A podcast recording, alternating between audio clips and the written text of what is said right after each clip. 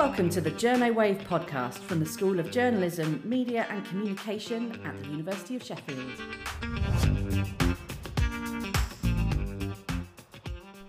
Welcome to episode four of the Journo Wave podcast. Yay! So, for anyone who doesn't know, Journo Wave podcast is for students, staff, and anyone who would like to know more about what is going on in our school. I am Jenny Eells. I'm one of the broadcast tutors uh, in the department.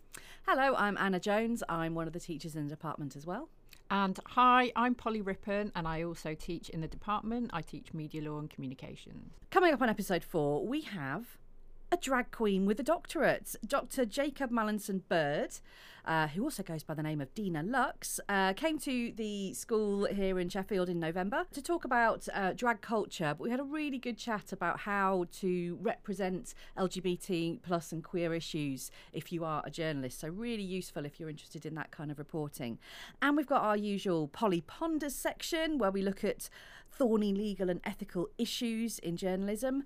Polly, what are we going to chat about today? We're going to be talking today about the secretive world of the family courts, mm. which have just been opened up to journalists for the first time. Lots of interesting stuff coming out of that. Jenny. We always say when we're doing the podcast that we want mm. you, when we say you, we kind of mean the students as well as the staff to be part of the podcast. And Jack Roberts is one of our MA uh, journalism students, and he got in touch to ask to spread the gospel. Um, cricket. Now, I have to be completely honest here. I don't know a huge amount about the sport. And he got behind the mic to chat to former student Katya Witney, who also is a graduate from Sheffield. She was an MA student as well. She graduated in 2022 uh, last year and she's currently pursuing a career as a sports journalist. And it was such a good chat we're going to break it into two parts. So we're going to tease you with the first part in this episode, and then uh, the next part where Katya kind of gets into some top tips on how to study, what was her favourite uh, subject on the course, and also whether or not shorthand is worth it. So that's well the worth crucial question. Yeah. But firstly, I'm going to hand over the mic to Jack to talk about how Katya made her way into the world of cricket how exactly did you get from uh, the Department of Journalism at Sheffield to one of the most respectable um, cricket platforms in the country? I always think it kind of happened a little bit, uh, not by accident, but it happened pretty fast um, for a number of reasons. I-, I wasn't sure whether I wanted to go into sport when I started at Sheffield. Um, and it became quite obvious throughout that that was my main interest. But I still didn't really have a thought of going in and specialising in cricket straight away because I kind of wanted to keep my options open. Um, and I ended up doing a placement at the the Cricketer, which is another cricket publication website and magazine. And through doing that, I met someone called called Michael Rudling, who's also a he's I think he's at the Daily Mail at the minute, who advised me to do a, a work experience placement at Wisden. So I emailed them and they offered me this work experience placement, which which I did, and it was pretty cool because you know our offices are in the Oval Cricket Ground, so any cricket fans who are journalists just come and do a week's work experience because that's pretty cool. Um, and really got on well with the people that I was working with over the course of that week and had a few articles published and I think made a good impression. I mean, they offered me a job, so it can't have been a bad impression. Um, and during that time, I also was doing other um, placements and, and internships. So I ended up doing a month at the Telegraph on the women's sports desk during the women's Euros in, in, in England, which was really cool um, doing the Telegraph blog for like the semi-finals and that kind of stuff, and during the Commonwealth Games. And I also did a scheme called the Hundred Rising, which is a really good scheme for anyone who's getting into cricket journalism. Um, you get attached to one of the hundred teams, um, and you do reporting for them. So I was at Northern Superchargers, based in Leeds. Um, so I did that throughout the summer, and then right when that came to an end. I got quite lucky in that the person who used to do, I guess, my role kind of um, decided to leave and we're quite a small team and in cricket journalism jobs don't come up that often. So it just ended up being perfect timing. And my now boss dm'd me and, and asked me to apply and i did and, and i got the job.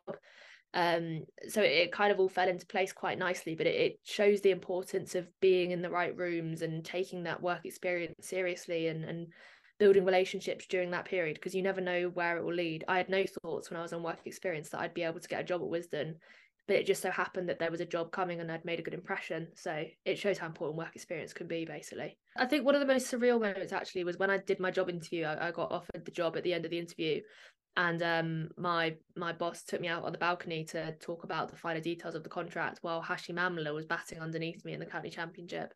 And I was just sat there going, this is absolutely ridiculous. So, yeah, it is pretty cool. And there's international cricket at Surrey at, at the Oval too. So, to be able to do that and and do the job while watching that is pretty cool. Can you tell me quickly about like what happens regarding international matches? Because I was down in London on the first day of the fifth Ashes Test at the Oval, and I went to a nearby pub to watch it. And obviously the ground was buzzing. So like, what happens for you when you're on the inside? So Ashes tests were pretty cool. I, I did so I did Edgbaston this year, and I did Lords, and I did the Oval. And you go into the press box, which is kind of behind the bowler's arm, so you get the best seat in the house um, and you you get to cover some of the best cricket you'll ever see. So you're you're with your colleagues and you're with other people in the press back and you're you're discussing like what's going on and you're writing up stuff as it's happening and you're writing longer pieces on on what it all kind of means for the game. But there's people will be doing different things right? So people who are working for the newspapers will be working on their match reports for the end of the day or their tea time reports. Some people will be live blogging it throughout the day on, on the independent or whoever it is. For us as a website we're doing mainly reactive content so incidents during the match that need writing up or longer analysis pieces on talking points of the day we'll be doing that.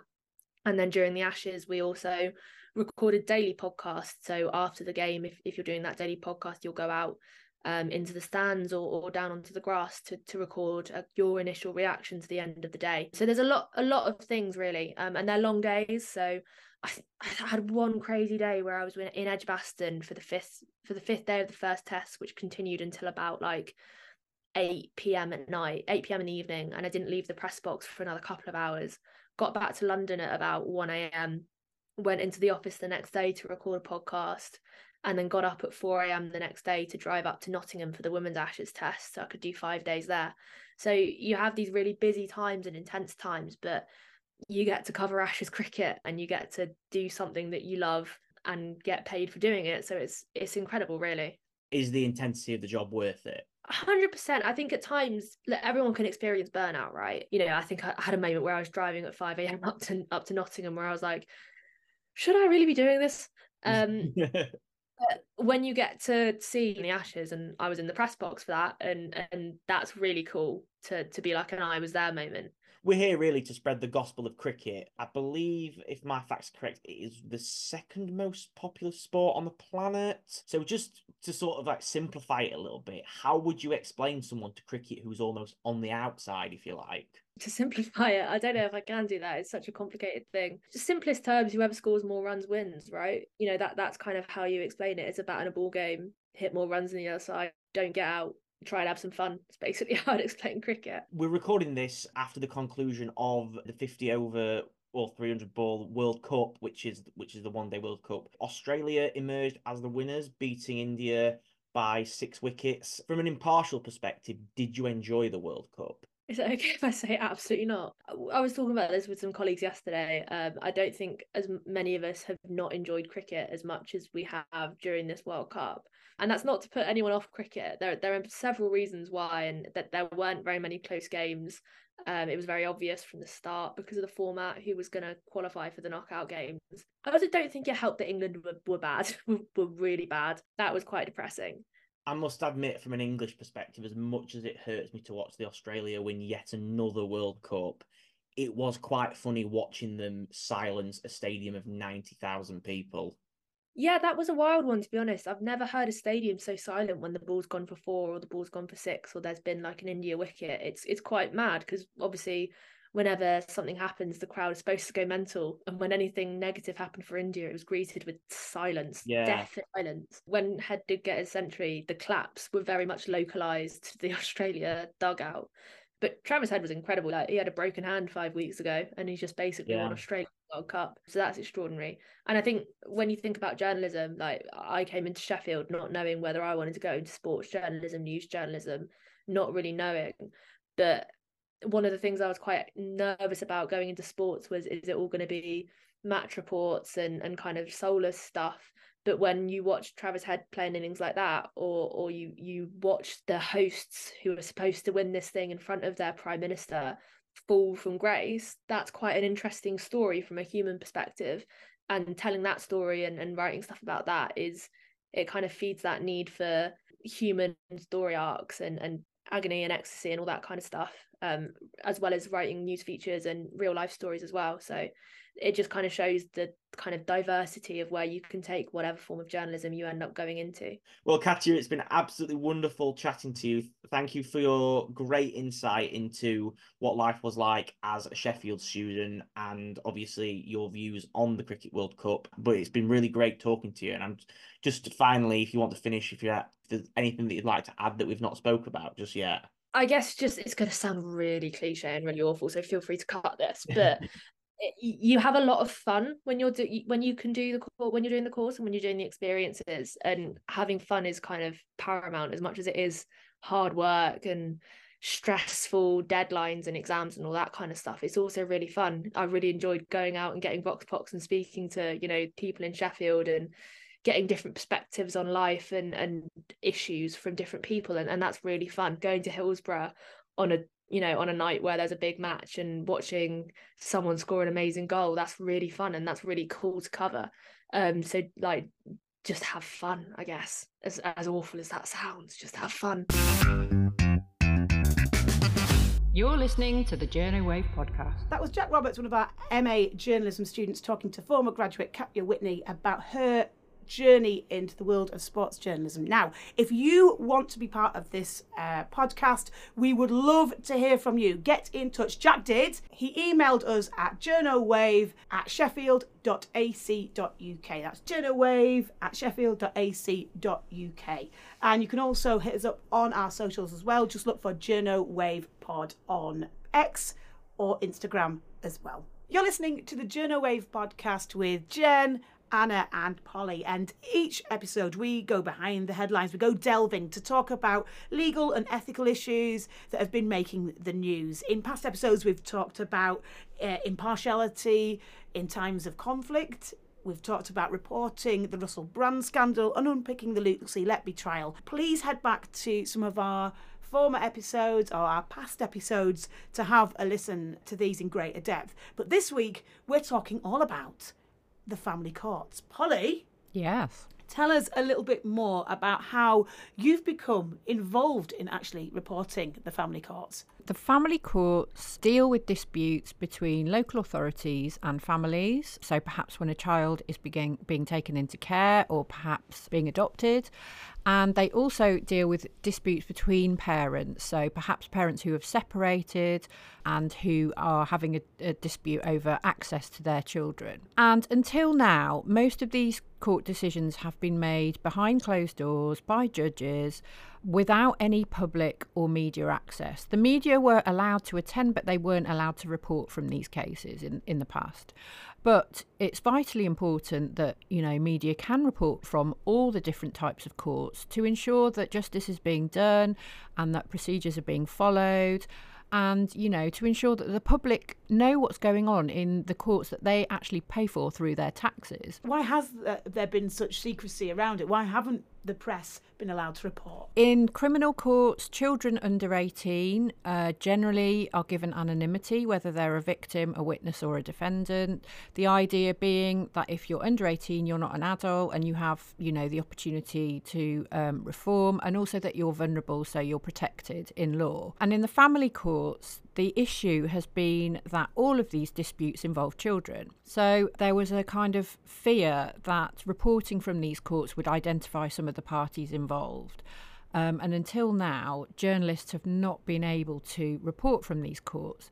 But this new pilot scheme, which is in place at three courts in England and Wales, has enabled journalists to attend hearings and report from them, reporting the cases anonymously. So the children are still anonymised, um, and any details that could identify them are kept out of reporting.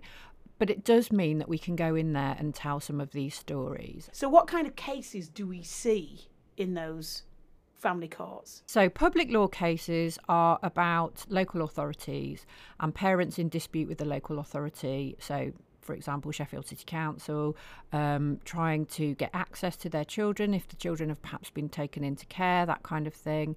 Um, private law cases, we are also now able to report from those as well.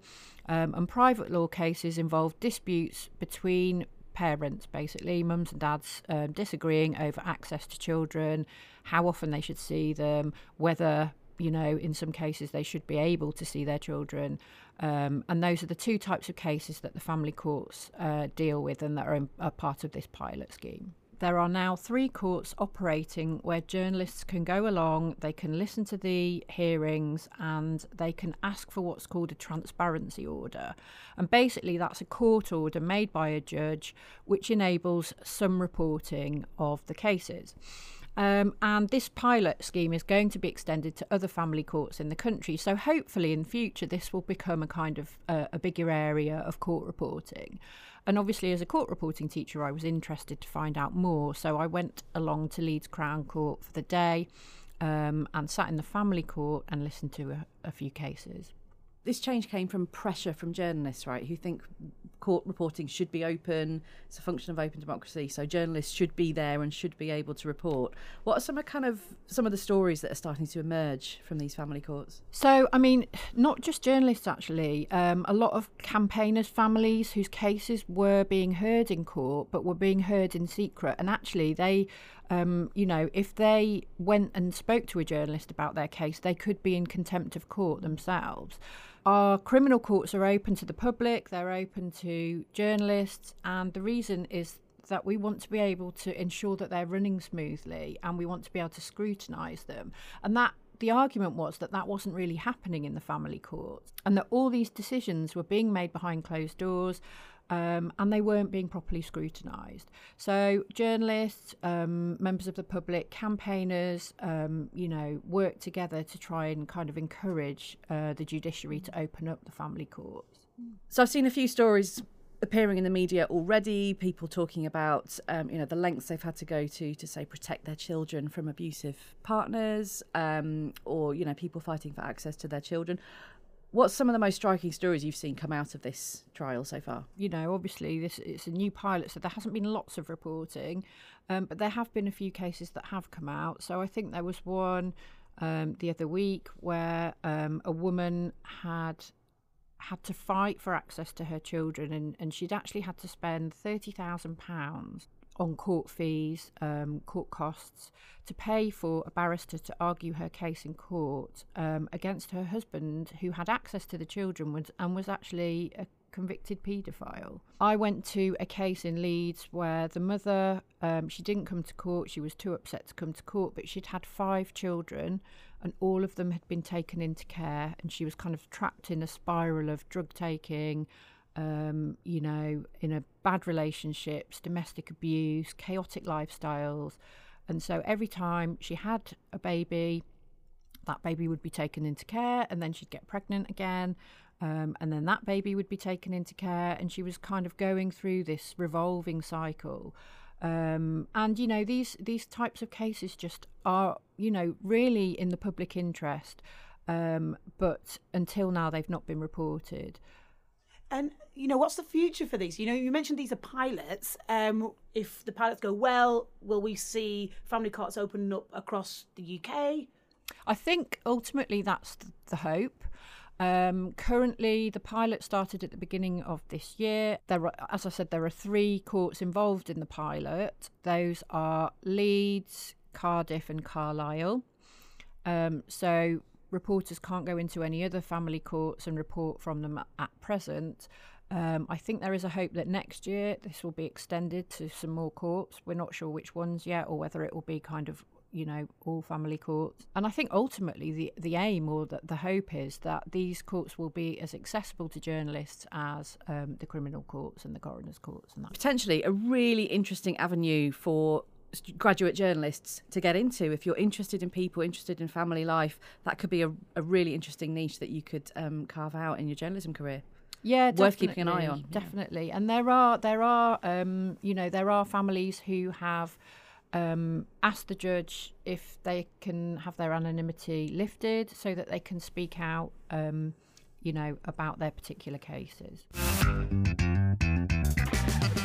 So, every episode of Journo Wave, as well as bringing you uh, work that's being done into the school, we like to introduce you to some of the staff who work here with us. And this time it's the turn of Tim Hopkinson, who joined the department just over a year ago now. I had a chat to Tim to find out uh, what he teaches on, what his background is, and he had some really good advice for reporting local news stories. Hello, I'm Tim Hopkinson. I teach on the uh, JNL 120 um, workshop strand for practical journalism, also uh, with the MA Global and MA Journalism uh, students on both workshops and supervision.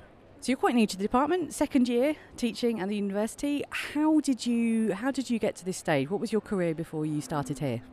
Uh, well, I've got quite quite a varied career uh, to some extent, as in um, I've had uh, a lot of different jobs, mainly within uh, National World, which was Johnston Press. Um, started off as a reporter, working on local um, titles, then moved into sub-editing, editing.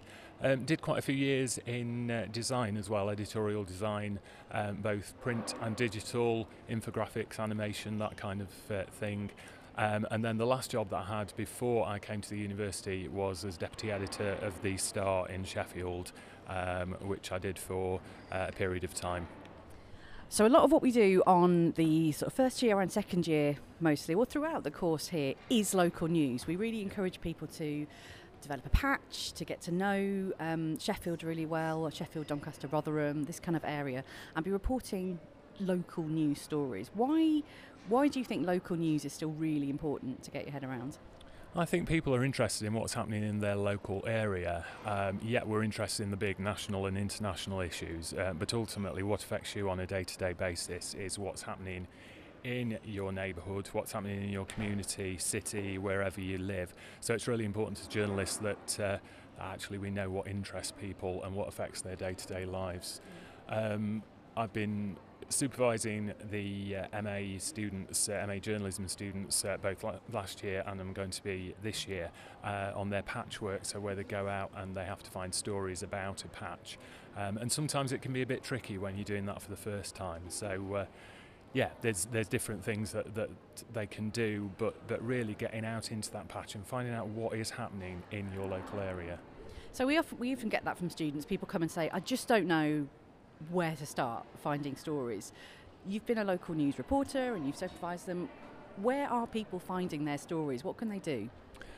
I think obviously it's changed a lot over the years. When I started out, um, it was very much uh, about being out in the patch. Um, so I worked. My very first job was to work on a local weekly newspaper in a in a small town. So we were there, we were based there, we knew what was going on. So I think it's important actually to know the patch, to know the uh, what is happening around there, um, and to get out and to meet people.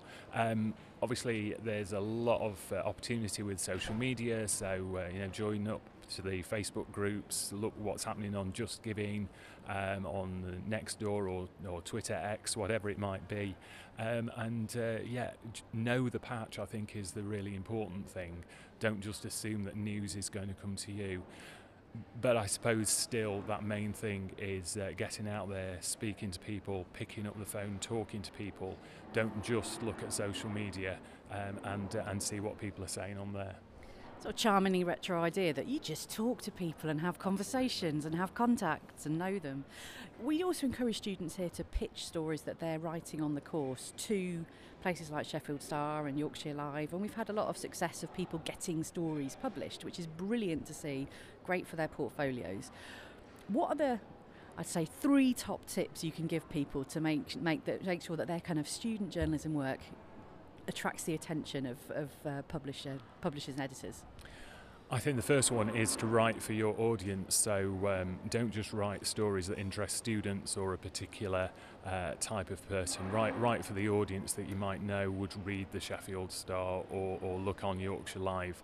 Uh, so make sure that your, your stories are interesting to a wide range of people.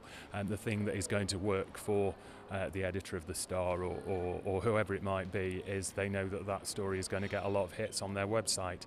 And that's only going to happen if it does appeal to people, if it makes people stop um, and and read uh, and stop and not just click onto the uh, the next website or the next story.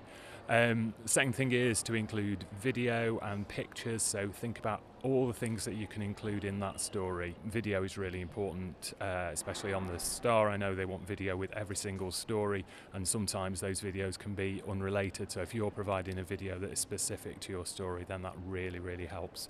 And then I suppose the, the third thing is um, just really let them know what your story is about. So send a, send a pitch to people, give them a full description, and tell them why they would want to use your story, why that story is worthwhile reading amongst all the other emails they're going to get. Uh, why should they stop and read yours? And as you say, pictures. There's no, just no point in running a story without a picture, is there? So you just cannot come back from reporting without a picture, right?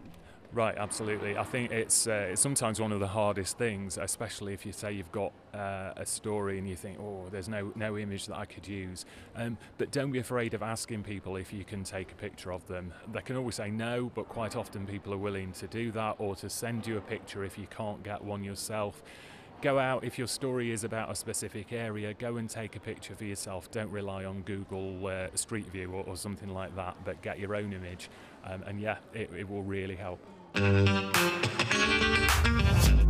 If you want to get in touch, email journowave at sheffield.ac.uk. I also had the pleasure earlier this month of chatting to Dr. Jacob Mallinson Bird. So he came into the school as part of the research seminars that are hosted here by Dr. Marie Tomlinson, who we caught up with in our last episode. So listen back to episode three if you want to hear more from her.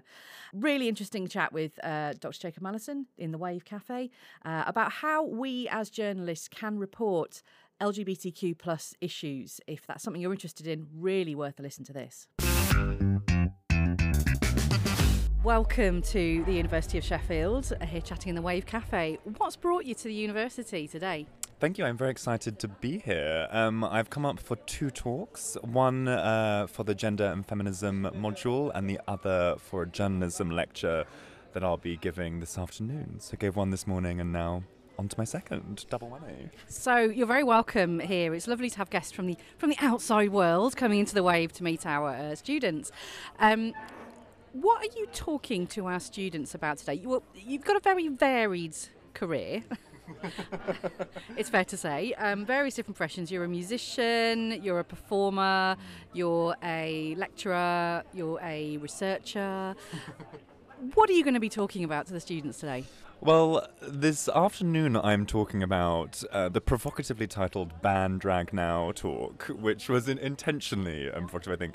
Uh, kind of looking at the recent trends in the media on calls to ban drag, and obviously um, how I abhor them in, in their um, biggest sense. And then looking to see how some of the drag queens have responded to that, um, which has been not to ban drag, but to ban other things, to ban all sorts of things. And so I've been looking at what it would mean to ban drag and what kind of positive things could come out from banning drag in what Sara Ahmed calls a um, killjoy perspective, looking at the other other side of the story, I suppose. And what I think emerges is often in the commercialization of drag, there is a tendency to wash drag all with the same kind of brush, um, if that makes sense. So there's only one type of drag, and often the queerer, more subversive types of drag um, that represent a large part of the queer politic uh, become even more uh, maligned. I'm just going to intervene yeah. at this point to make sure you know about this act because you you you have your own drag act. So can you just introduce us to your alter ego? Yes, of course. So my alter ego is called Dinah Lux. Dinah is Jacob's daughter in the Bible, so that's where I got the name from. Um, and I, I, work with in London uh, the collective Sink the Pink and Hot Mess, and I do my own um, drag stuff, and it's kind of 1940s burlesque piano finger waves, you know, pin curls, all that all that kind of stuff. Yeah. So, what is it that you you love about drag? Why do you feel the need to not only do drag yourself and, as you say, engage in the world, but also, you know, speak to people about why it's got yeah. cultural value? Uh, well, I think what you said about needing to drag certainly is how it started out. I mean, I certainly did feel like a need to do drag, but when, when I was younger, it was kind of a, a very much a gender affirming thing to do drag before it became a career avenue. And now that it's career avenue, it's obviously joyful that you get to make money off doing something that's so fun.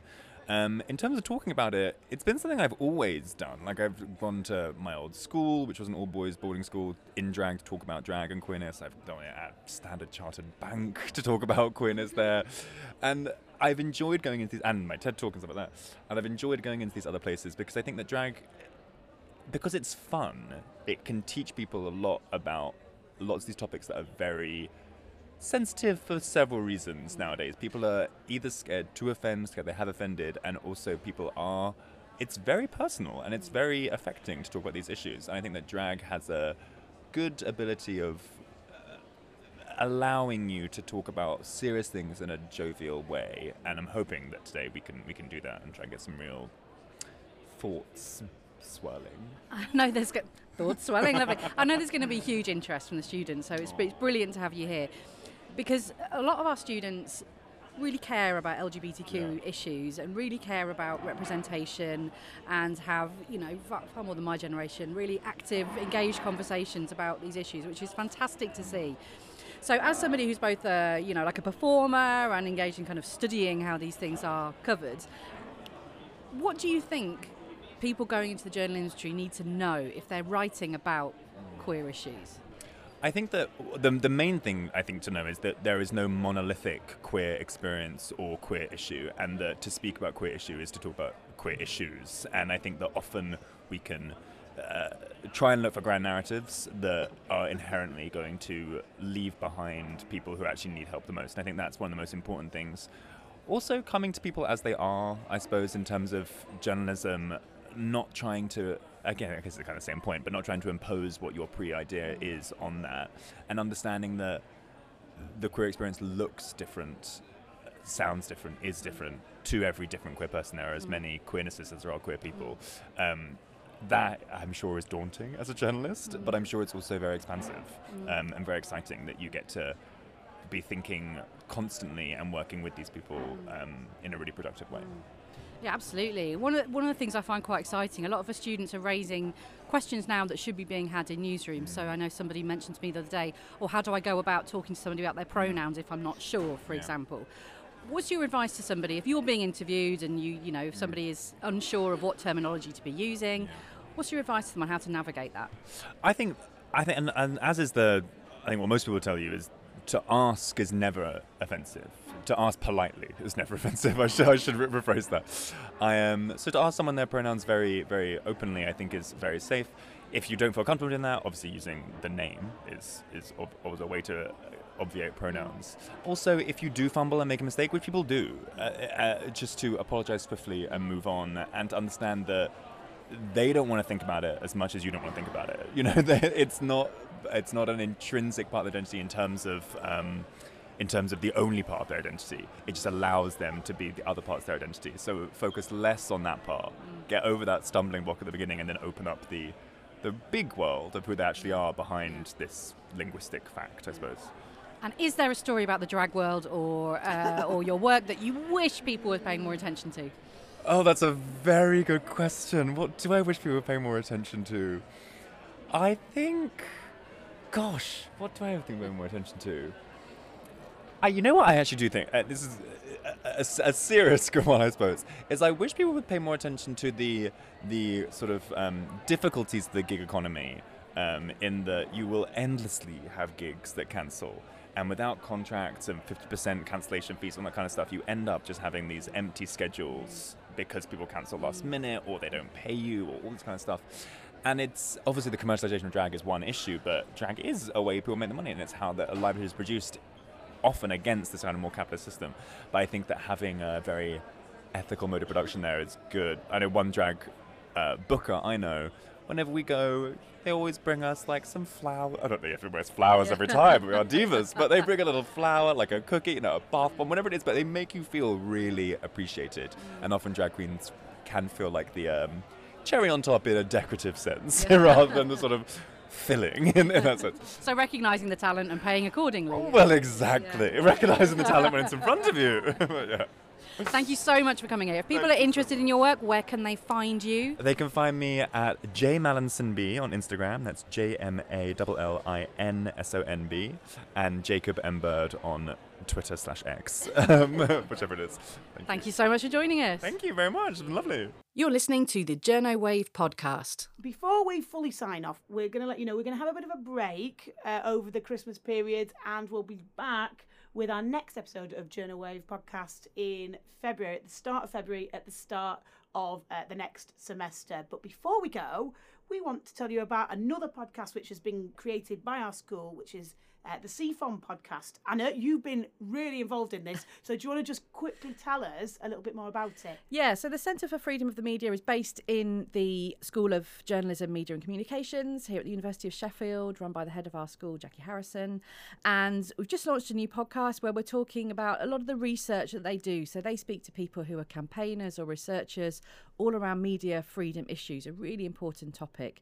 So uh, our first episode is live. If you go to the CFOM website, so Centre for the Freedom of Media, you'll find a link to the podcast there. We're also on Spotify, um, so you can find us on there.